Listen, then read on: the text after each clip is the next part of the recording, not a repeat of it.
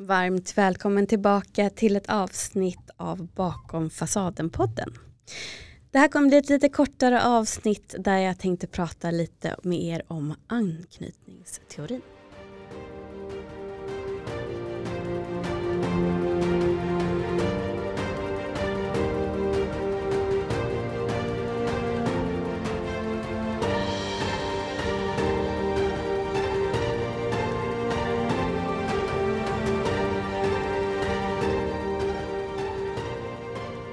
Eftersom en del av er är relativt nytillkomna lyssnare så tänker jag helt enkelt att jag ska prata lite kort om de mest vanliga anknytningarna inom anknytningsteorin. Och anknytningsteorin är relativt ung kan man väl säga. Det var väl den att mest blev känt eh, genom John Bowlby och hans medhjälpare som eh, helt enkelt gjorde också ett eh, främmande experiment. Nu kommer jag inte ihåg exakt vad det heter. Eh, men grundat på det han hade forskat om när han uppkom med anknytningsteorin så gjorde man ett experiment med små barn där man ville då kunna sätta dem i fack för att kunna bryta ner och lättare överskådliga den här anknytningsteorin. Och det man gick på var då främmande teorin att se hur barnen helt enkelt reagerade när de kom in i ett rum där det fanns leksaker och även en eh, jag vet inte om det var sjuksköterska men i alla fall en annan person. Och sen lämnades av mamman som den kom med. Vissa barn blev på en gång helt förtvivlade och lugnade sig inte innan mamman kom tillbaka. Och de klassificerades som otryggt ambivalenta. Och på engelska så heter det anxious attachment, vilket egentligen kanske är lite mer det rätta benämningen, att man är ängslig helt enkelt. De barnen som satt lugnt och inte reagerade varken på att mamman gick iväg eller kom tillbaka, de klassade man först som trygga. Och sen de barnen som satt ner och först blev väldigt ledsna när mamman gick men sen lugnade sig och satte sig och lekte och var glad när mamman kom tillbaka. De klassificerades också som trygga. Och det man gjorde sen för att utveckla den här teorin och förstå lite mer det här barnet som var lugnt hela vägen. Vad var det egentligen som hände där? Var att man tog alltså salivprov för att kunna se hur stresshormonerna utsöndrades eller inte. Och det som visades då var att det här barnet var till synes väldigt lugnt både när mamman lämnade rummet och när mamman kom tillbaka och reagerade inte riktigt. Och det här var ju då till synes ett tryggt barn, trodde man. Men när man då tittade på saliven och såg att stresshormoner utsöndrades när mamman lämnade gjorde att man förstod att det här barnet då hade lärt sig att inte reagera eller uttrycka förtvivlan när den kände sig otrygg och klassificerades därefter som otrygg undvikande. Nu använder jag mina egna ord och kanske inte är exakt så som det står i boken. Men jag vill göra det här avsnittet för att ni lättare ska förstå var det kommer ifrån och också kunna kanske, om ni känner igen er, forska vidare inom de olika anknytningarna. Eller bara den som ni känner igen er mest i. Det finns ju också en tredje otrygg anknytning som kallas för desorganiserad. Och det man läser är ofta att de här barnen som klassificeras som det är barn som har varit med tidigt om svåra stora trauman, kanske har varit i krig. Och anledningen till att man skriver mest om dem är därför att det är där det har varit lättast att upptäcka. Det är de som man har kunnat göra en utredning på och se vad det är som har eh, uppkommit för anknytning i de här fallen. Det jag tycker är viktigt att faktiskt prata om också, vilket jag gjort i första säsongen och andra av podden, är att eftersom din anknytning är någonting som du skapar beroende på hur du lär dig av dina omsorgstagare, de som du är uppväxt med som fanns där för dig och som antingen gav eller inte gav dig närhet har ju då lärt dig hur du förhåller dig till ditt behov av närhet. Och har du då till exempel som ett otryggt anknutet eh, barn fått lära dig att det kan vara lite se och så med den här närheten. Till exempel då om du har utvecklats i majoritet skyddstekniker och klassificeras till en otrygg undvikande. Som du såg då i det här experimentet att barnet inte reagerar ens när det blir lämnad visar ju då på att det här barnet har aldrig riktigt kanske fått den närheten den behövt. Så den lär sig, det spelar ingen roll om jag skriker. Jag kommer ändå inte få den här kramen som jag behöver eller bli, bli sedd och hörd. Så jag kan lika gärna stänga in mig och lita på att jag ger det här till mig själv. Jag kan inte lita på att någon kommer även om jag skriker. Så jag tänker inte göra det. Medan den som utvecklar skyddsstrategier och sen klassificerat som majoritet ängslig eller ambivalent otrygg har lärt sig att om jag skriker, om jag klamrar mig fast, då får jag närhet. Då blir jag tröstad och kramad. Båda är i grund och botten väldigt rädda för att bli lämnad. Man har utvecklat olika skyddsstrategier beroende på vad de har lärt sig ger dem det som de egentligen vill ha. Och det är ju så, om vi ska vara helt ärliga, att vi alla är ju trots allt individer och har kanske lite skyddsstrategier som klassificeras som undvikande och ambivalenta blandat med varandra, blandat med trygga strategier och blandat kanske med också med eh, i sån utsträckning att det klassificeras som en desorganiserad som är just eh, där det är både ambivalenta strategier och undvikande.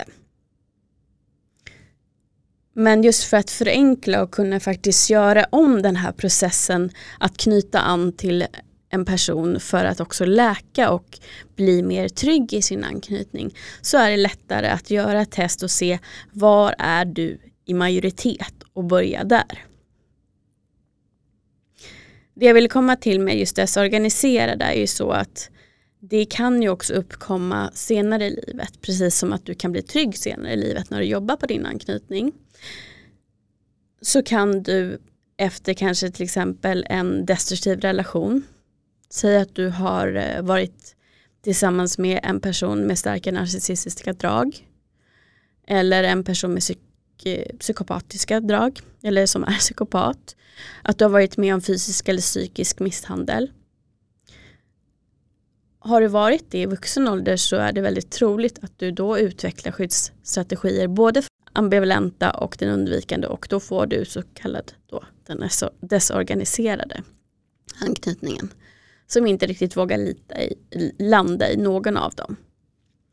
Och det är den anknytningen som jag fick till majoritet innan min läkningsresa.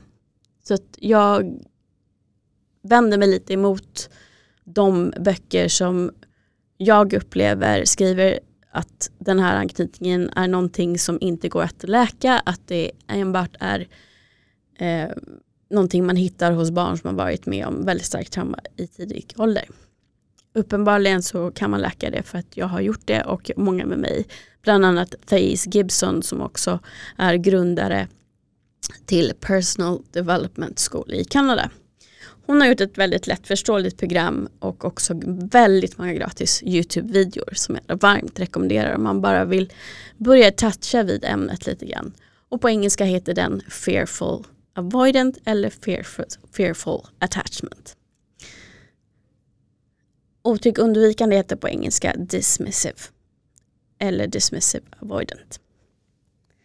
Så det är också bra när man tänker jag för att det finns väldigt mycket mer information om anknytningsteorin på engelska och då är det ju svårt om man inte vet vilka som är vilka.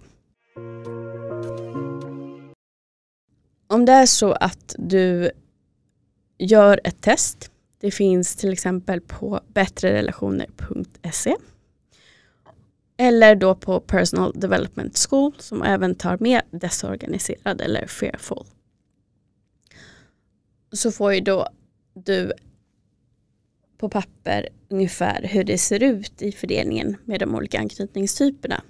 Och sen kan du läsa på vilka strategier, vilka beteenden känner du igen dig mest i? Och sen egentligen i grund och botten träna på att göra tvärtom. Men eftersom det heter ju faktiskt anknytningsteorin för att du knyter an till en annan person. Och de här strategierna tar ju du fram då när du skapar nya relationer i vuxen ålder. Eller ja, längs med hela livet. Då är det ju också någonting som med fördel görs om tillsammans med en annan person. Jag vet att det är många som kanske har fått en viss förståelse om att jo men jag är nog till exempel otrygg undvikande. Och sen tänker de, precis som det de har lärt sig skyddsstrategin, att det här är någonting jag kan ta hand om själv. Men hur ska du knyta an till en annan person om du bara gör det med dig själv? Så jag rekommenderar verkligen varmt att man googlar sig fram till en terapeut som kan just anknytningsteorin och kan vara din trygga vuxen när du gör om den här processen. När man tittar på relationer så är det mest vanligt att se att en otrygg undvikande och en otrygg ambivalent faller för varandra. Det kan också vara till exempel en otrygg undvikande och en otrygg desorganiserad som har majoritet av det ambivalenta i sin anknytning inuti den desorganiserade anknytningen. Anledningen till att just de här motsatserna får jag ändå säga dras till varandra är just att man ser det som man inte har själv i den andra personen. En person som hela tiden litar på sig själv för trygghet och närhet som den undvikande kan ju upplevas som lugn och trygg. Och det är precis det den ambivalenta eftersträvar eftersom hon säger för att det är ofta hon som är ambivalent. Men hon eller han då känner sig ganska ängslig och inte litar själv på sina beslut eller på sin magkänsla utan vill att någon annan ska hålla henne. Då söker hon sig ofta till den här undvikande för att han verkar som han är lugn och trygg och står liksom stadigt när det blåser. I själva verket så kan han bli väldigt triggad. Och jag säger han därför att det oftare är han som mannen i de här heterosexuella relationerna som är undvikande. Och han har ofta krig fast inuti sig själv. Turbulent kanske är ett bättre ord. Du förstår vad jag menar. För de här triggar ju varandra. När de blir triggade och otrygga, vilket vi ofta blir i början av en kärleksrelation oavsett hur trygga vi är eller inte, så blir det just en krock där. Eftersom den undvikande har lärt sig att det är otryggt med för mycket närhet för att det är ingenting du kan lita på kommer vara kvar där. Det är säkrare att ta sig ur den ekvationen. Så drar sig den här personen ofta undan när den kommer för nära. Vilket då triggar igång den ambivalentas varningsklockor att nu är jag på väg att bli övergiven. Och det som händer när man blir triggad och är inne i sin otrygga anknytning det är att den tar över och styr dig. Det här är inte du som agerar, det här är din anknytning som kidnappar din hjärna. Och är du inte medveten så reagerar du utifrån vad den signalerar till att du måste göra för att skydda dig själv från smärta. Så den ambivalenta försöker ju då hindra den undvikande för att skapa avstånd och klamra sig fast vilket gör att han känner sig ännu mer pressad och behöver ännu mer avstånd. Som ni förstår så blir det här en, en dragkamp som gör ganska ont och skapar väldigt mycket konflikter och turbulens i en kärleksrelation. Och det är jättevanligt. Så känner du igen dig nu så är det absolut ingenting som du är ensam om. Utan det här är som sagt den mest vanliga kombinationen i kärleksrelationer när vi tittar på anknytning. Och det vi kan göra då är ju helt enkelt att se till att om båda partner vill förändras och skapa större trygghet, att man tar hjälp både för sig själv på egen hand men kanske också tar hjälp tillsammans. Och det här pratar jag och Beatrice och även jag och Beatrice och Theo med i tidiga avsnitt som jag kan länka i beskrivningen. Jag skulle vilja säga att när det gäller just läka sig själv i vuxen ålder förstå sig själv, se vilka mönster man har men också kan få förståelse för att det här är någonting som är väldigt lätt att förändra. Bara du ger dig sjutton på att du ska göra det. Så kan du få hjälp att skapa en förändring och skapa en trygghet i dig som gör att du inte blir triggad av samma saker och faktiskt får agera mer utifrån ditt autentiska jag och den du är och får känna att du är den du är. För jag tror också att det som händer ofta för kvinnor som är ambivalenta, jag hör det här och var hela tiden och jag känner igen det själv, det är att när vi till exempel är triggade och helt blir nästan som tokiga av rädslan att bli övergiven. Till exempel något så enkelt exempel som att han har inte ringt nu på x antal timmar och det här skapar någonting i lilla barnjaget som har lärt sig att om det dröjer med återkoppling så kan det vara för att jag har blivit övergiven. Och det här då tar över ens hjärna är ju att man känner sig som att gud jag känner inte igen mig själv, vad är det som händer? Och det är ju just för det som jag nämnde tidigare att det är din anknytning som agerar och får dig att tänka på ett visst sätt. Som jag sa, kidnappa din hjärna. Det är inte du. Och tänk då vad skönt att slippa det här. För dig som kanske känner att jag har inte råd att gå i terapi. Nej men det finns ju hjälp att få även på nätet. Det finns böcker.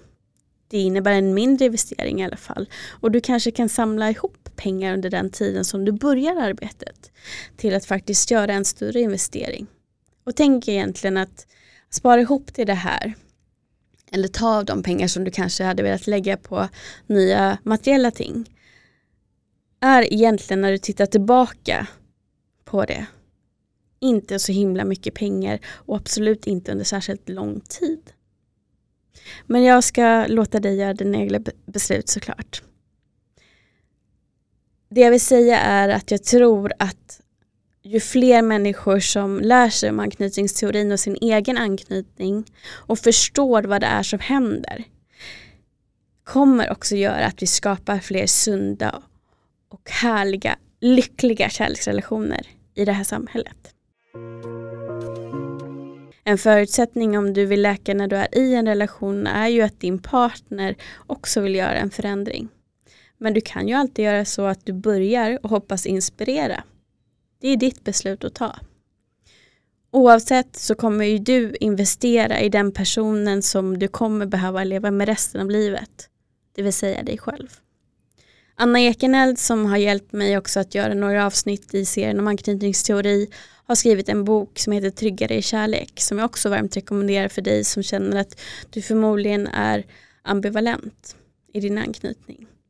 Den boken riktar sig enkom till de som är otryggt ambivalenta. Och det finns både exempel och lite test man kan göra för att börja sitt arbete. Det finns en bok på engelska som heter Attached som jag kan avslöja kommer komma en svensk version så småningom. Den handlar också mycket om den otryggt undvika och den otryggt ambivalenta har också den övningar. Det finns också en väldigt omtalad bok som heter Hemligheten av Egil Linge och Dan Josefsson som var den första boken jag läste inom anknytningsteorin. Eftersom Egil Linge är praktiserande eh, så gjorde de den här boken tillsammans i det formatet som att de beskriver olika personer som kommer till Egerlinge. Och där känner man ofta igen sig väldigt mycket i problematiken hos en av de personerna. Och då kan man utgå ifrån dem och sen finns det också övningar i den boken.